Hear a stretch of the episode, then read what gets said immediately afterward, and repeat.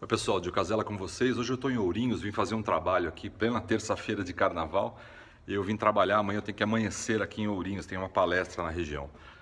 E eu estava falando aqui na recepcionista, estava passando pela recepção e coloquei meu fone de ouvido e falei, deixa eu colocar uma musiquinha para ouvir o mundo mais colorido.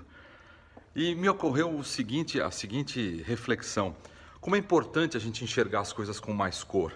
É, quando a gente encara as coisas de uma maneira cinza, a gente carrega uma carranquice. Já notaram isso? Quando a gente encara com muita seriedade, com muita carranquice, o que tem que ser resolvido, fica tudo sem cor. Quando a gente coloca cores no que a gente está fazendo, no que a gente está se propondo a realizar, se propondo a enfrentar, a vida ganha um colorido sensacional.